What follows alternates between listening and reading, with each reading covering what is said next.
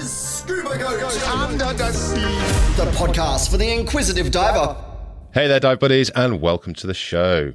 On today's episode, I have Dr. Matt Carter, who is a marine archaeologist and the research director for the Major Projects Foundation. He is an international fellow of the Explorers Club, a vice president of the Australian Institute for Maritime Archaeology, and a New Zealand representative on the ICOMOS International Committee on Underwater Cultural Heritage.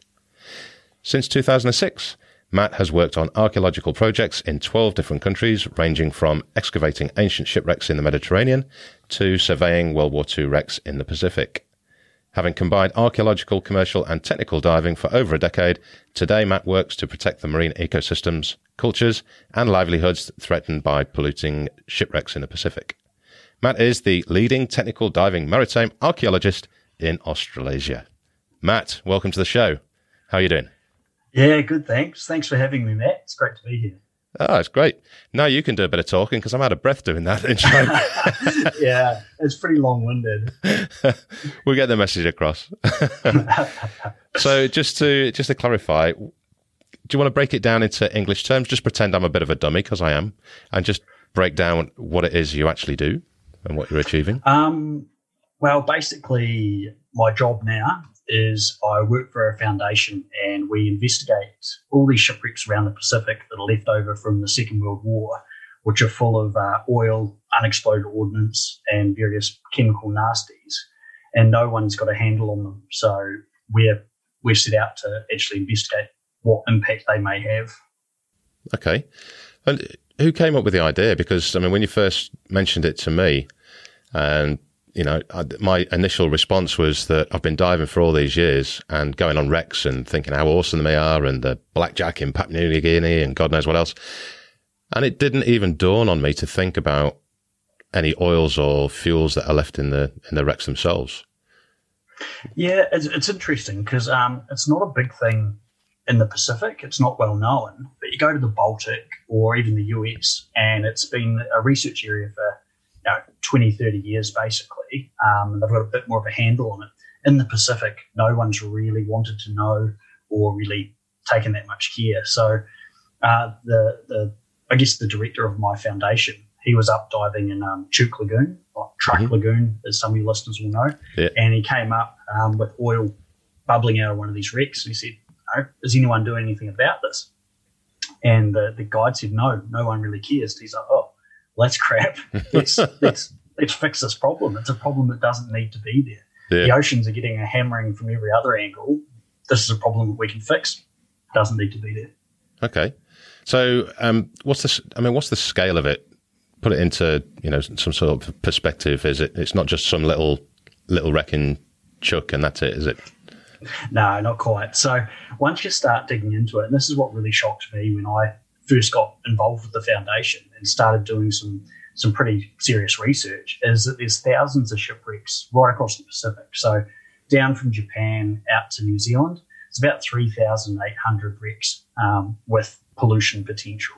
So, yeah, thousands of shipwrecks.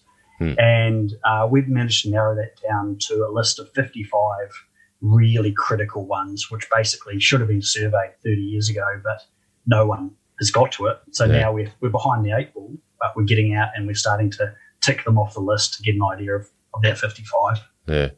Uh, So how how did you whittle it down then? What makes them critical? Um, there's a range of factors which make them more um, more of a risk. So if they're in shallower water, then they're more likely to get impacted by storms and things like that. So if they do have oil, then the storm's going to break them up sooner. So it's like, well, we actually have to do those ones first. But shallower, I mean, basically storm surges, they can go down to about 100, 120 meters. so that's our that's our kind of um, working range. So down from you know, zero to 120 meters, thousands of shipwrecks. So I think I've got a bit of job security. when Yeah, it comes I, down to I think you're going to be Yeah. diving for a few years yet, eh? well, that's the plan. Absolutely. Yeah. Um, so what's the um, what's what's the way that you're going to clear it all up effectively? What's the real challenge is, I mean, um, there's two ways of looking at it. One, it's pretty simple. Um, in the US, uh, in the Baltic again, what they do is they just find the shipwreck, they find out how much oil's on it or predict how much oil's on it, send down um, either an ROV or commercial divers, Mhm. drill a hole in the side, and pump it out. And this is you know bread and butter for Mm. salvage companies. They do this stuff all the time. Um, happens quite frequently, but it does cost quite a lot of money. Mm. You're probably talking between like absolute minimum a million bucks US, more likely five million. There's some which have been 20, 20, 30 million dollars. So, you know, huge amounts of money, Yeah. but it can be done quite easily. We're not saying that we're going to be doing that in the Pacific. Mm. Um, ideally, it would be great because it, it removes a threat. Yeah. But for a start, we can just find out where the wrecks are. And that's the thing, like you talk to the authorities in say places like um, the Solomon Islands, and they don't actually know where these potentially polluting wrecks are. So they can't even have like build a, a response plan. So we're going to them and saying, okay, this wreck's here. We've got evidence that it's leaked oil in the past. If it leaks oil in the future, Mm. it's going to wash up on this beach. You probably want to organise some sort of response plan, whether that's trying to catch it with um, booms and things like that, or just some guys with shovels who can dig up the sand and get off the beach as Mm. quickly as possible. So, kind of working a bit pragmatically to the conditions. Yeah. But then you've got, you know, um, the possibilities of being able to respond to it a lot more effective. Yeah, and the thing is too is if you can pump it out, you can remove it from from the situation. If you let it um, leak out, Hmm. then you're in a world of trouble. Like even in the best conditions, uh, they only recover about five to ten percent of an oil spill. So you know you see those those pictures of huge kind of spills of leaks of oil across the water. Hmm. They can only ever co- recover about five to ten percent of that. So yeah, ideally get it before it happens. yeah, yeah. I saw the um, the one that caught my eye. I think it's a year ago now. Was the um, the oil tanker accident that occurred in Mauritius? Um, Yep. I've got a couple of mates out there. Um, in fact, give a shout out for Tony at Crystal Divers. He was putting out um, almost like almost daily um, videos showing, you know, him and uh, Dino Jenkins were running around the island and t- just doing little videos to show what was going on. Um, but I think they kind of reacted quite well, the locals. But the devastation, I, I don't know how long it's going to be before it's all cleared up and the after effects have disappeared. Yeah, absolutely. and it can be something like, you know, 50, 100 years. And especially in Mauritius, such a um, amazing, I think it's a World Heritage Area or something like that Yeah. for the, um, the corals and things like that. So, yeah, yeah, and the challenge we have in the Pacific is if this happens, the time it takes to respond. So there was a um, a grounding up in the Solomon Islands 2019, and it took the the ship that went ashore was still leaking one month after the it started leaking. That's how long it took to mobilise um, salvage teams from Singapore to get out there. So the distances we're working with are enormous. yeah. So you know, it just makes so much sense to, to remove the threat ahead of time. What's the what's happening with the, the salvage side of things then? Because a, a month to mobilise. I thought they had salvage teams good to go. And is it just the politics of who's going to pay for it and all that kind of thing? That was a really complicated one. Um, Solomon Trader, yeah. So Yeah. basically, initially, I think the um, yeah, I don't, I don't want to get sued, so I don't want to go too too Yeah. Treading on thin ice here, aren't we? yeah. It, let's just say the alarm wasn't raised straight away, yeah, and um, there was various complications and, and distance Mm. and weather and all the rest of it. So Mm. you know, it's the nature of, of salvage, I Yeah. think. So you know, in terms of these shipwrecks that we're working with, just take that out of the equation Yeah. and um, you know, be proactive, plan ahead, and that's that's kind of where we're going. But it's it's interesting because it's a bit of a um, a step sideways from maritime archaeology, I suppose, in its traditional sense. And Yeah. this is, I guess, where I am now. So yeah, a bit different. it seems to be leading the way on it.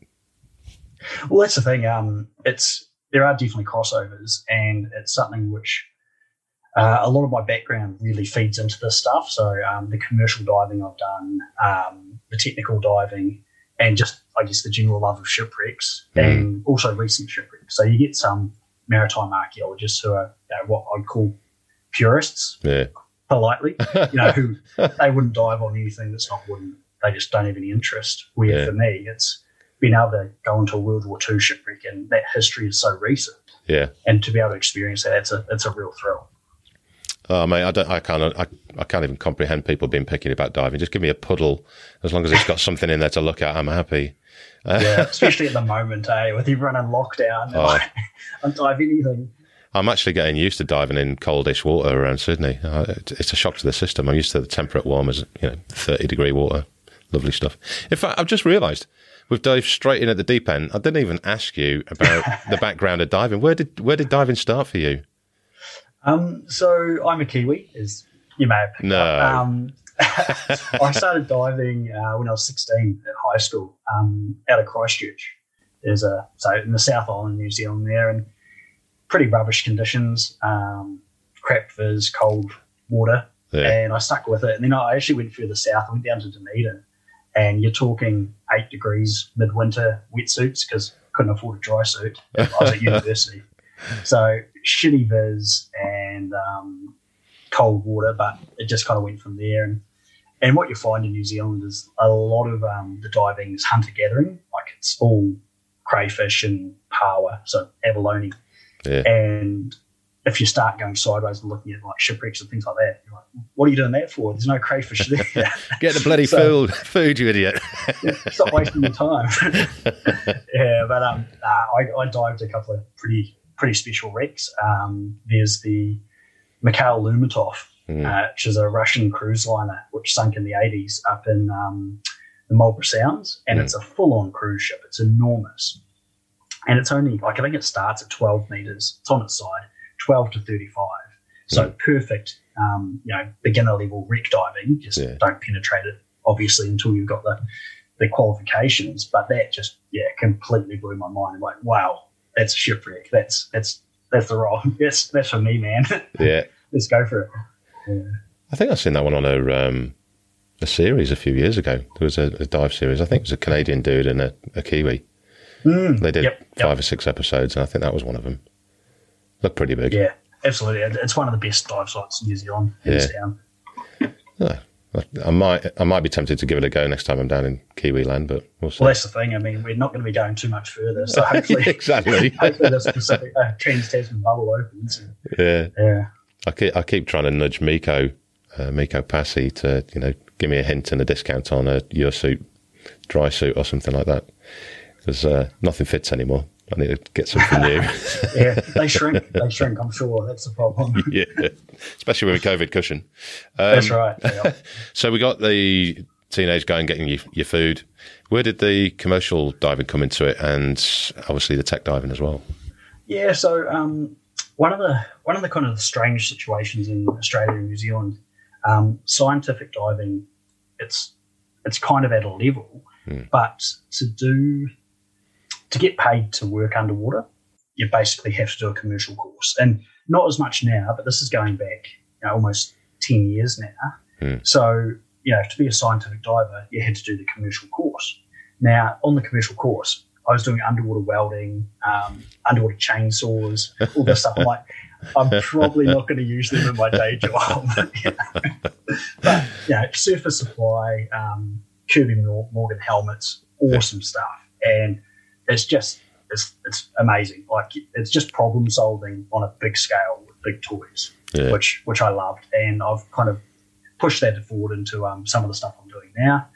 And, um, it's a yeah, it's an interesting skill set to combine with um, the scientific diving. Yeah. Now, with the I guess the technical diving side of things is um, basically very very few maritime archaeologists have gone down the technical path. So in Australia, um, there's essentially no one else who's a professional maritime archaeologist who dives deeper than 30 meters. So whether that's um, open circuit trimix or closed circuit rebreathers, it's just no one else. So um, I managed to make, I guess, a bit of a niche of that for myself. Hmm. And that goes back to um, 2009. I was I was quite fortunate. I applied for this scholarship um, called the the Our World Underwater Australasian Rolex Scholarship. So if you're talking about mouthfuls, that's a mouthful. But um, it, it's worth looking up. So I'll say it again: uh, Our World Underwater Australasian Rolex Scholarship. Okay. So if you haven't heard of this before, basically I got the scholarship. Um, they give out three of them internationally every year, one Yeah. to a North American, one to an Australasian, one to a European. And basically you, you set up for a year and you travel all around the world diving in your field of interest. So I, I traveled to, I think, 10 different countries, um, worked on projects. That's where I kind of really got my, my foot in the door with maritime archaeology, um, Mm. Mediterranean, uh, Scapa Flow, cenotes in Mexico, Great Lakes, all Mm. over the shop. And you're sponsored by Rolex, you're sponsored by amazing dive gear companies like Fourth Element. Um, Sign me up. yeah, well, the problem is um, you've got to be under 25. So, Oh, I'm completely screwed on that front. yeah, not, not wanting to, you know, make assumptions about your age there, Matt. But, yeah. Yeah. Thanks, buddy. yeah, but essentially, um, it was during that year I was up in the Great Lakes, up in um, North America, and I was working with the Wisconsin Historical Society. Hmm. And sounds like a pretty know, run of the mill organisation, but they kind of really set the bar for technical diving uh, in maritime archaeology Hmm. and the Great Lakes. Like the shipwrecks there, you've probably seen some photos. They're just amazing. They're Yeah. like snap frozen in time Disney shipwrecks. You know, the, the masts are still standing vertical and things. So Mm. I was doing some work with them and um, started on my tech side, uh, you know, doing the kind of open circuit aspect. And then I went back in 2010, and that's when I got onto rebreathers um, Yeah. and started diving. And they're an incredible tool for for maritime archaeology, for scientific diving. What's that? Um, just thinking of the the Great Lakes. That's um, I'm thinking a TV series again. Didn't Monty Hall dive one up there? I can't remember. Basically, if you can get there, it's it's incredible. Um, I've never seen shipwrecks like it, and it's funny because you know the locals they kind of take it for granted because they've dived so many of them. It's like, oh yeah, it's not that good, and Yeah. it's the best dive of your life. Every dive is the next best dive of your life, and everything from you know thirty meters, well, even shallower. Yeah. But some of the deeper stuff is just mind blowing intact. Um, we dive. Uh, we were on a wreck called the Lakeland, Okay. and it was a car ferry from the 1920s, I think. Yeah. So it sank, and there's these 1920s vintage cars sitting on the seabed beside it. So you're diving on the shipwreck with, with cars. It's oh, it was incredible. I was just looking at. I got the name of it. It was the Ghost Ship of Thunder Bay, by the looks of Yep. it. You didn't dive that one, did you? No, not that one. That's kind Oh, of a bit dude. further up. We were we were out of um, Wisconsin, more in Lake Michigan. Oh, my geography is well off there, isn't it? oh, it's, it's roundabout. Yeah. I know. Oh, I saw, I saw that it's- one. It's, it's like it looks uh, insanely clear for something so old. Yeah. It's ridiculous. Yeah, absolutely. And the thing is, is that um, like I don't know, 40, 50 years ago, the lakes were actually quite turbid, so you couldn't see very much at all. Yeah. But there was an infestation of uh, zebra mussels. So the little mussels, they came in in the ballast of um, some ships, Yeah. and they just yeah multiplied massively, and essentially they're filter feeders. So they just filtered the entire Great Lakes, and the Great Lakes are you know like I don't know a massive proportion of the world's fresh water Yeah. and they filtered it out. So I was talking to this old timer, and he was saying he'd found this shipwreck, and when he dived it, he couldn't see the shipwreck. So he, he had like a blip on his fish finder, Hmm. dived down there, couldn't see it because the vis was so crap, but felt that felt this entire intact shipwreck. when we dived it, I think we had like 25 meter vis. Bloody hell. So just the change is enormous, but yeah, it's an incredible place. I think we'll have to accidentally tip some zebra mussels into the shoreline here. I, I think there may be regulations against that. Uh, just a little bit. yeah. so, um, Major Projects Foundation. What's the background? Basically um, these shipwrecks, um, World War II shipwrecks, and this director of ours, he he made it a personal mission essentially that um, this is a problem the ocean doesn't need. Um, he's got a background in environmental remediation, Hmm. which is a, um, a fancy way of saying that he runs a demolition company, but is used to doing things like big projects and you know actually in an environmentally friendly way. If there's contaminated soil, Yeah. you have to move that away. And so he's like, well, you know, these are just contaminated sites underwater. And you know, I'm not I'm not suggesting that we're going to take the shipwrecks away. um, that's, that's really not that practical. And one of the challenges too is that um, you know places like Chuuk Lagoon, these Mm. shipwrecks are just absolutely central to the local economy. yeah. So basically, in in Chuuk, um, their largest earner of foreign income, like cash, Hmm. is tourists, diving tourists. Hmm. So we are in no way saying, you know, let's stop diving. And you know, I wouldn't stand for that either because I love diving. Yeah. But um, yeah, there there is a concern with these shipwrecks, and and we can manage it by by investigating them um, and removing their threat, so they can remain you know, some of the best diving in the world. And essentially, um, with all that being said, I was I was here in Melbourne, sitting at my desk, and it was 2018, and I saw this news story about um, this couple who'd bought a former New Zealand Navy diving ship.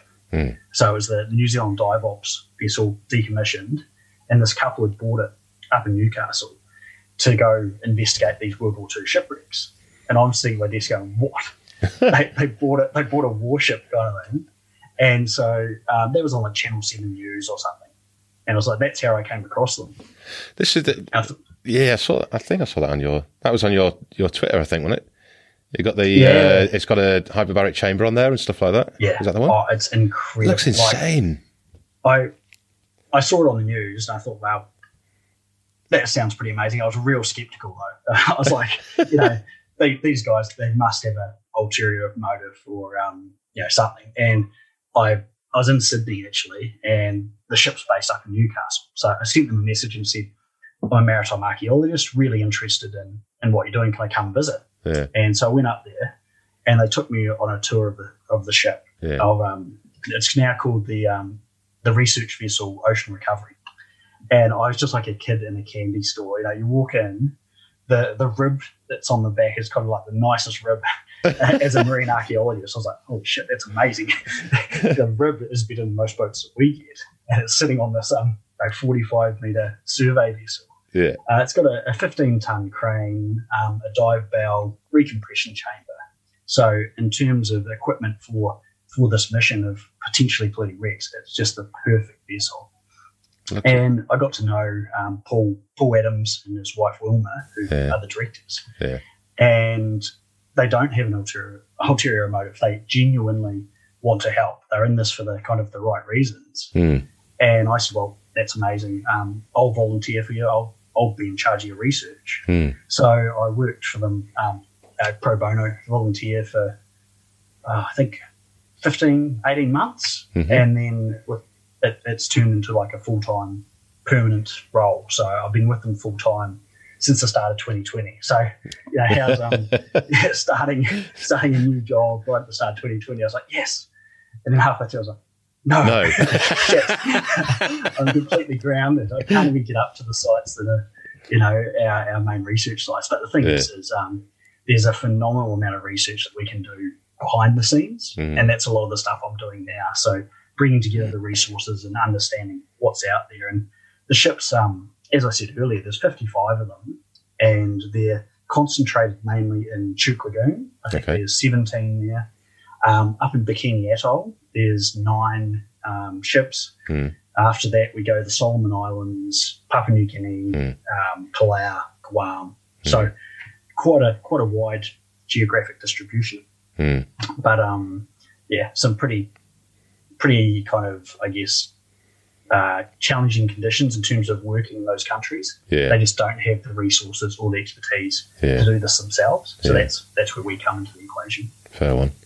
Well, I can I, I, I can't do much on the archaeolo- archaeology front, but as and when you intend to hit Papua New Guinea, um, I'm more than happy to help you out, mate.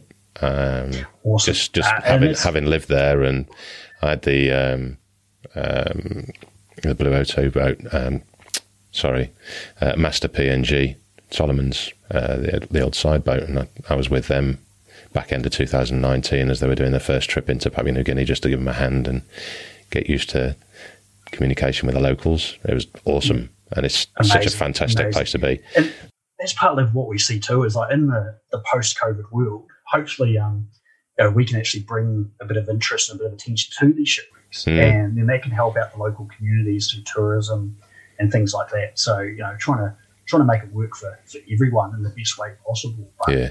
a lot of what we're doing is um, is relying on or like speaking with divers essentially because they're the ones with the knowledge. So you look at Chuuk Lagoon again, and you know the vast majority of diving that's been done there is, is by you know technical divers, Hmm. take some great photos, all the rest of it. So it's about communicating with them and saying how can we you know get your get your footage or um, you know work together to make this Hmm. you know, look find solutions basically. Yeah.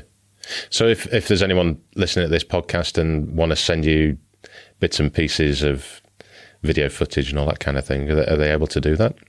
Absolutely, and that's the Yeah. thing. We're looking, especially for footage which shows um, leaking oil or, um, I guess, the condition of the wrecks as well. So, for example, the, the Rio de Janeiro Maru, Mhm. um, it's lying on its side.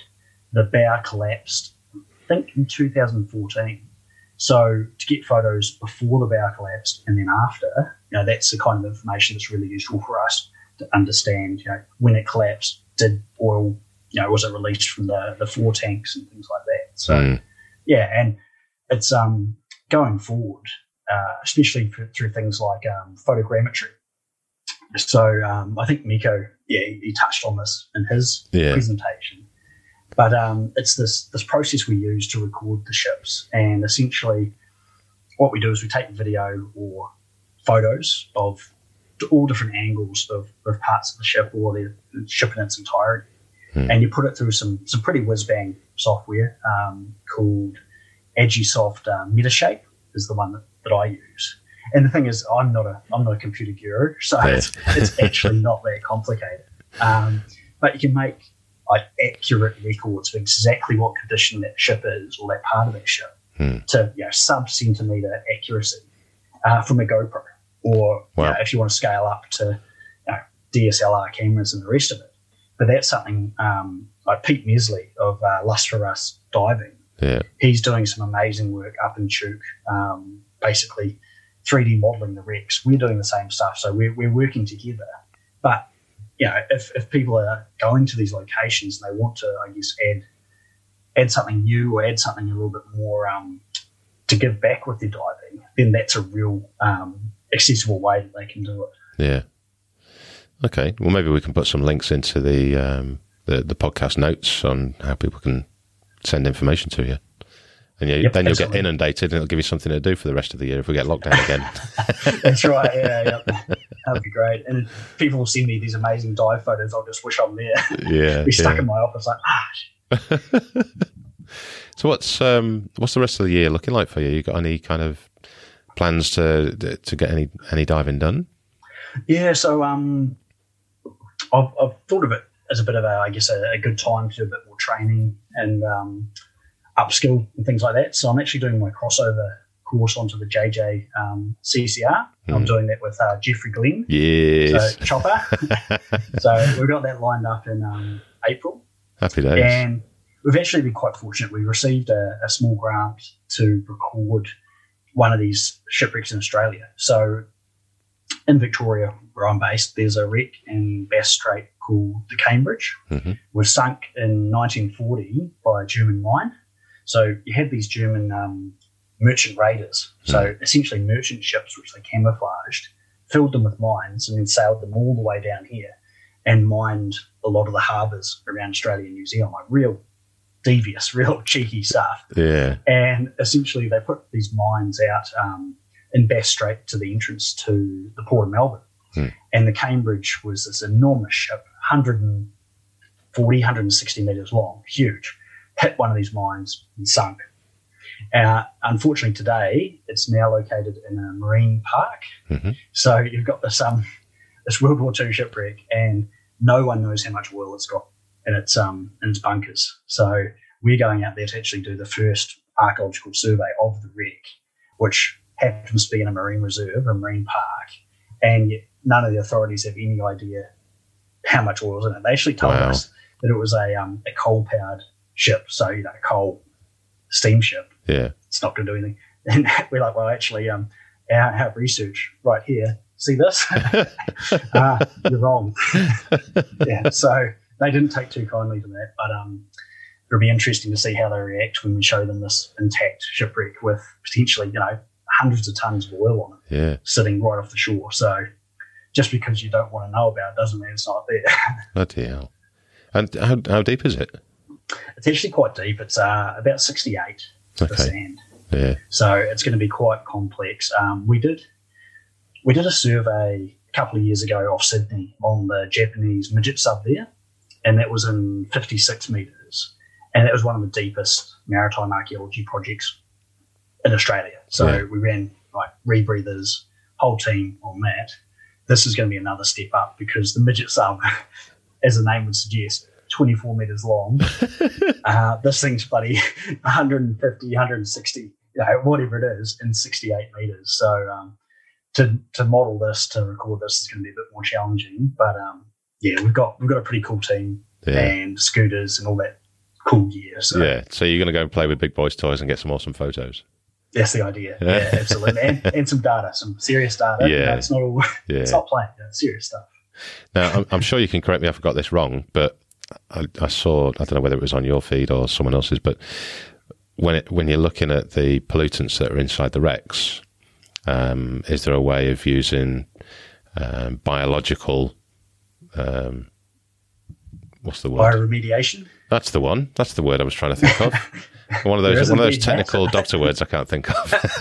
yeah. Well, that's the interesting thing too. Is um, it very much is doctor word stuff. So yeah, Um, we've got a the Major Projects Foundation has got a relationship with the University of Newcastle out of um, Newcastle in Australia, yeah, and they're experts in bioremediation. And Mm. what that essentially is is um, growing bacteria that's going to eat uh, eat digest um, oil.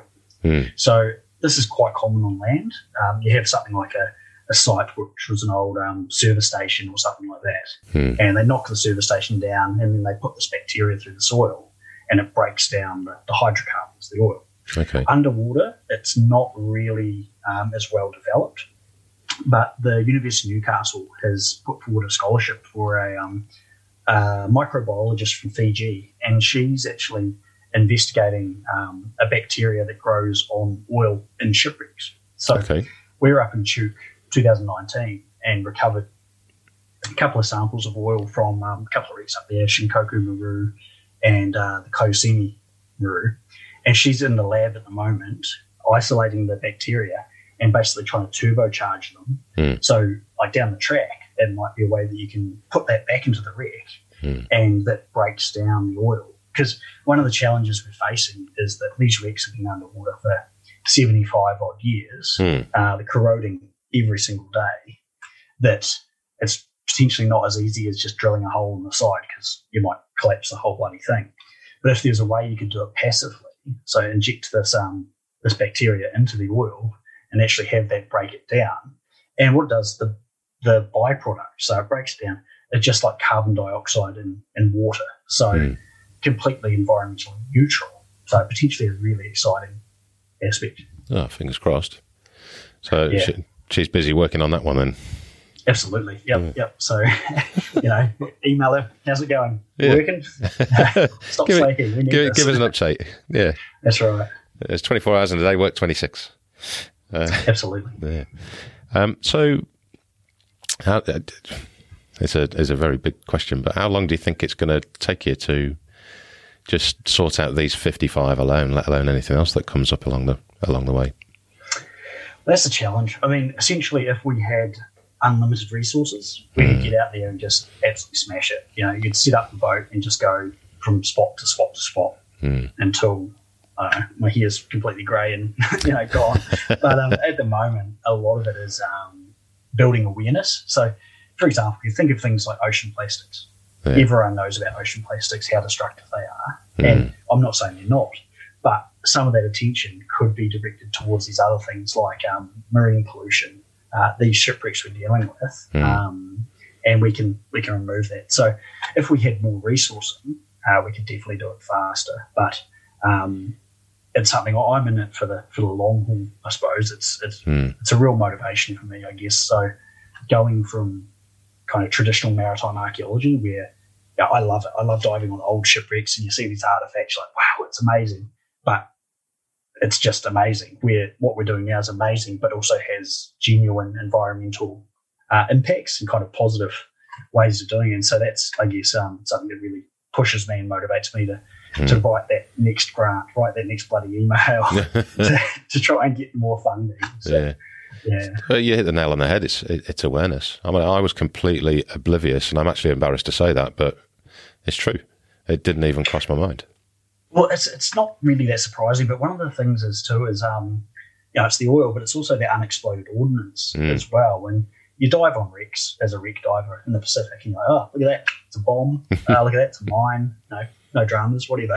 Yeah. And the thing is, it's not not necessarily the um, the explodey part. You know, Mm. it's not necessarily going to explode and kill you. Mm. But what you also have is that a lot of these things, a lot of these um, armaments have some really nasty chemicals, Mm. and as they corrode, you get these little pinhole corrosion holes, and this acid and the rest of it actually comes out, and that's in itself is a real a huge concern as well. So not only have we got these shipwrecks, some of them have got unexploded ordnance, but then if you look at the kind of the general issue more broadly, Hmm. there's these huge dumping areas all around the Pacific where surplus um, armaments were dumped by the US Army, yeah, by the US forces Hmm. um, off the coast of Australia. Significant, like big dumping areas as well. Most of them are pretty deep, Yeah. but know, it's a it's a real concern that not many people know about. So, yeah, I think I've had a couple of lifetimes of work to to sort all this out. Yeah, I think so.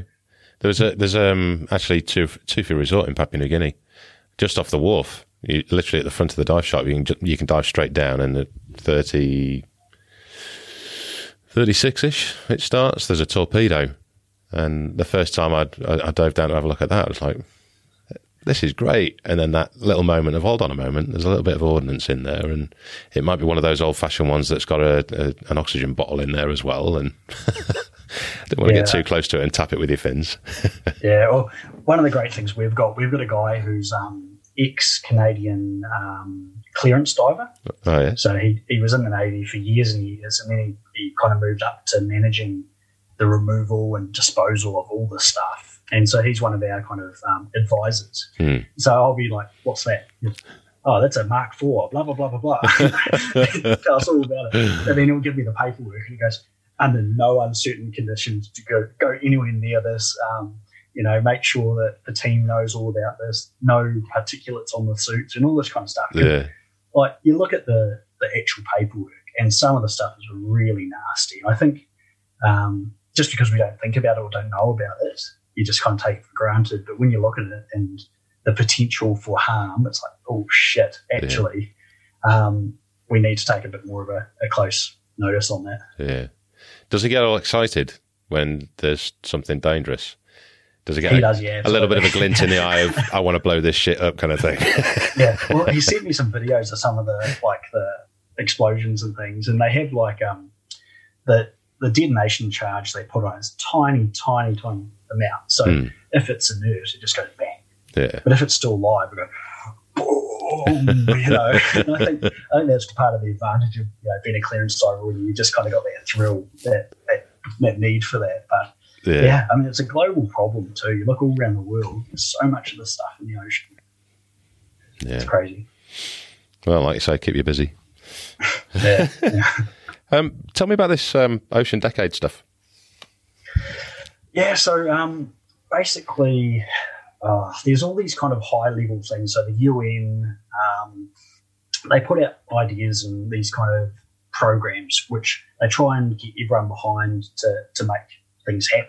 Hmm. So at the moment, um, there's a new one, 2021 to 2030.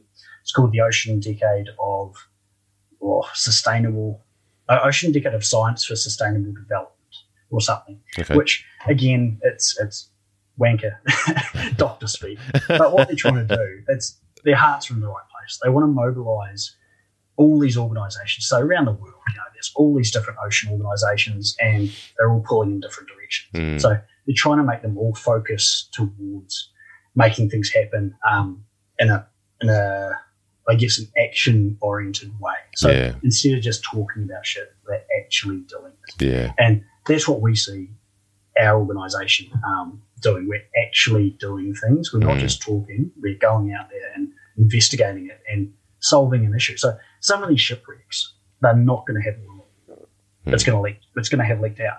But until we actually assess that, you can't tick that off the list. Yeah. So when people go, "Oh, yeah, there's no oil on that," how do you know that? Are you, uh, you know, have you done an assessment? oh no, I've just got a feeling, Yeah. mate. A feeling is not enough. We actually need to check this, and then we can put that to the side and go to the next one. And you know, which may have oil, may have unexploded ordnance, which is Mm. a lot more of a concern. But essentially, yeah, that, that ocean decade stuff, it's a way of, really bringing the ocean to, to the forefront of what's going on. Because when you start looking at issues like climate change and all this stuff, Mm. the ocean is a big player in all Yeah. of that. And we're doing our best to absolutely smash it, you know, whether it's marine plastics, um, oil, nitrogen runoff, all that stuff. You know, Mm. we're just hammering the ocean, and this is an opportunity to turn that around and try and try and fix things, basically. Yeah. No, fair play to you. So how how can um, I mean there's bound to be people who listen and, and want to support this, but how how how do you control support? How or how can people support what you're trying to do? Is it by So, awareness um, or input or Yeah, I mean, um, we're we're always looking for, I guess, uh, input in different ways. So, um, access to, I guess, without sugarcoating it, finances um, and influence. yeah? Those Give, give me dollar. give me dollar now. That's right. So, you know, if you've got contacts that go up the chain and you're like, yep, they should know about this, then tell them about it. You know? Mm. And and hopefully they think, yep, it's a genuine issue. Let's let's talk about it. Mm. Alternatively, things like um, people who go diving, Chuuk Lagoon, Bikini Atoll, um, being able to access and talk to them, um, discuss what they saw, that's a real asset as well. And going forward, we're really looking to mobilise, I guess, kind of a, a citizen science. You know, if you want to put a, another again, another wanky term on it, but Yeah. you know, people who, who want to go help, um, who've got a GoPro, um, who are willing to spend a couple of dives recording parts of a ship, Mm. then we're really keen to kind of tap into that as well. And that's we don't really have anything set up right now. Mm. Um, Pete Mesley, again, as I said before, he's doing some great stuff. Mm. But to kind of build towards that system where people go on their holiday and go, oh, you know, I've been here for 10 days, I'll, I'll spend one day recording the, you know, the fore part of one of the ships or something like that. So Yeah. just building that and connecting with, with other divers and getting the message out there. Yeah. And is, is there a way, um, I don't know, I'm, I'm just thinking of a million things at, at once right now, but when you go and, and do your explorations of particular locations, is there a way that people can come with you? Um, or is that completely off the books? it's not completely off the books. We're looking at ways we can kind of um, make that work. So, Mm. for example, um, down the track, when places like Bikini Atoll open, it might be the option that we actually set up a charter and fill it with people, like-minded people who want to you know, explore these amazing wrecks, but also commit a little bit of time to, to surveying, to recording them. Yeah. So that's probably down the track a bit, um, especially with COVID. But Yeah. yeah, absolutely. And, and I think that's that's part of it too. Is you know some of these divers, you know, some of the guys listening, Mm. incredibly talented divers, Mm. um, all the cameras, all the gear, and they just want to use it for something Yeah. something positive. So yeah, more than happy to to engage with that that aspect. That'd be awesome. Nice little money spinner, put some pennies in the coffer, help you guys. Well, that's the thing too. I mean, obviously, operating in some of these places is so bloody expensive. Yeah. Um, even just paying fuel and things like that. So, yeah, it's it's um, not a not a easy cheap um, problem that we've tried to solve. Fingers crossed for a lotto win. yeah. Wow. Yeah. Okay. Um, all right, Maddie. Uh, is there anything that you want to uh, give a shout out to? Um, Yeah, I mean, um, I guess there's two aspects to, to kind of what we're doing with the maritime archaeology Yeah. side of stuff. Um, all across the world, there are organisations which um, interested divers can get involved with. So in the in the UK, there's the Nautical Archaeology Society, and they do amazing stuff in that part of the world. Mhm. Here in um, Australasia, we've got the Australasian Institute for Maritime Archaeology. Go online, have a bit of a look at that, and we do training courses and things like that to, to get divers out and show them how to record shipwrecks. But I guess more um, more centrally to what I'm doing, um, the Major Projects Foundation. So get online, have a look at our website, um, majorprojects.org.au, and see what we're doing. Get a bit more kind of information. Uh, if you're feeling generous, I think there's a donate a donate button there. um, and even if you're interested, uh, follow us on Facebook, Major Projects on Facebook, and I've got Facebook and um, Instagram, and I think we are talking about Twitter the other day. Yeah. Twitter's I mean, you're, you're, well, I mean, you're pretty active on there, aren't you? You seem to, if, if people make a comment, then you you pretty pretty much jump on it and, and give a reply. I try to. Yeah. Yeah, yeah, it's a good distraction from um, other things. Good. Well, all those uh, bits and pieces and the links, especially the donation button. Let's let's get it. Let's get them put in the uh, in the in the notes that go with this podcast as well, and hopefully people can follow it through there and, and give you some support. Yeah, absolutely. And you know, we understand times are tough for a lot of people, and and Mm. part of it can just be, um, you know, you're down the pub, you say something to your mate of a mate of a mate who ends up owning a um, massive import export business, and you know, is looking for a tax write off or something. So yeah, yeah, we're, we're happy to take. We, we are we're a fully registered uh, charity, so Okay. we've got all the paperwork for tax deductible um, donations. So you know, we're not doing this by halves. We're we're genuine. So yeah. Okay, so all those divers that are listening in and around Sydney that work in the city, in the banks that have got loads of money, get in touch with Matt Carter, Doctor Matt Carter. Yeah. yeah, definitely. Happy days, um, Matt. Thank you so much for being on the show. Thanks for having me, Matt. I really appreciate it. Um, it's been fun. Yeah, uh, it'd be great to have you back on um, as and when you've done that little bit down in Melbourne as well. If, is Chopper going on that with with you as well? Oh, I don't know. I'm sure he is a, a burning and he's keen. But the hard thing is, it's like the weather down here. So you, you plan something Hmm. and the weather turns to shit. And, you know, someone's bought flights and accommodation, all the rest of it. So Hmm. it, it might be easier for us, I think, for a start, just to do it a little bit more um, local with the local team. Yeah. But who knows? It really depends. Yeah, see how desperate he gets for a dive down south. I think he's calling my phone now. Excellent. Matty, thank you very much, sir, and I wish you best of luck. Let's let's do this again at some point and have a little catch up, see how far you're getting down the road. Absolutely. Thanks a lot, Matt. Appreciate it. This is Scuba Goat Under the Sea, the podcast for the inquisitive diver.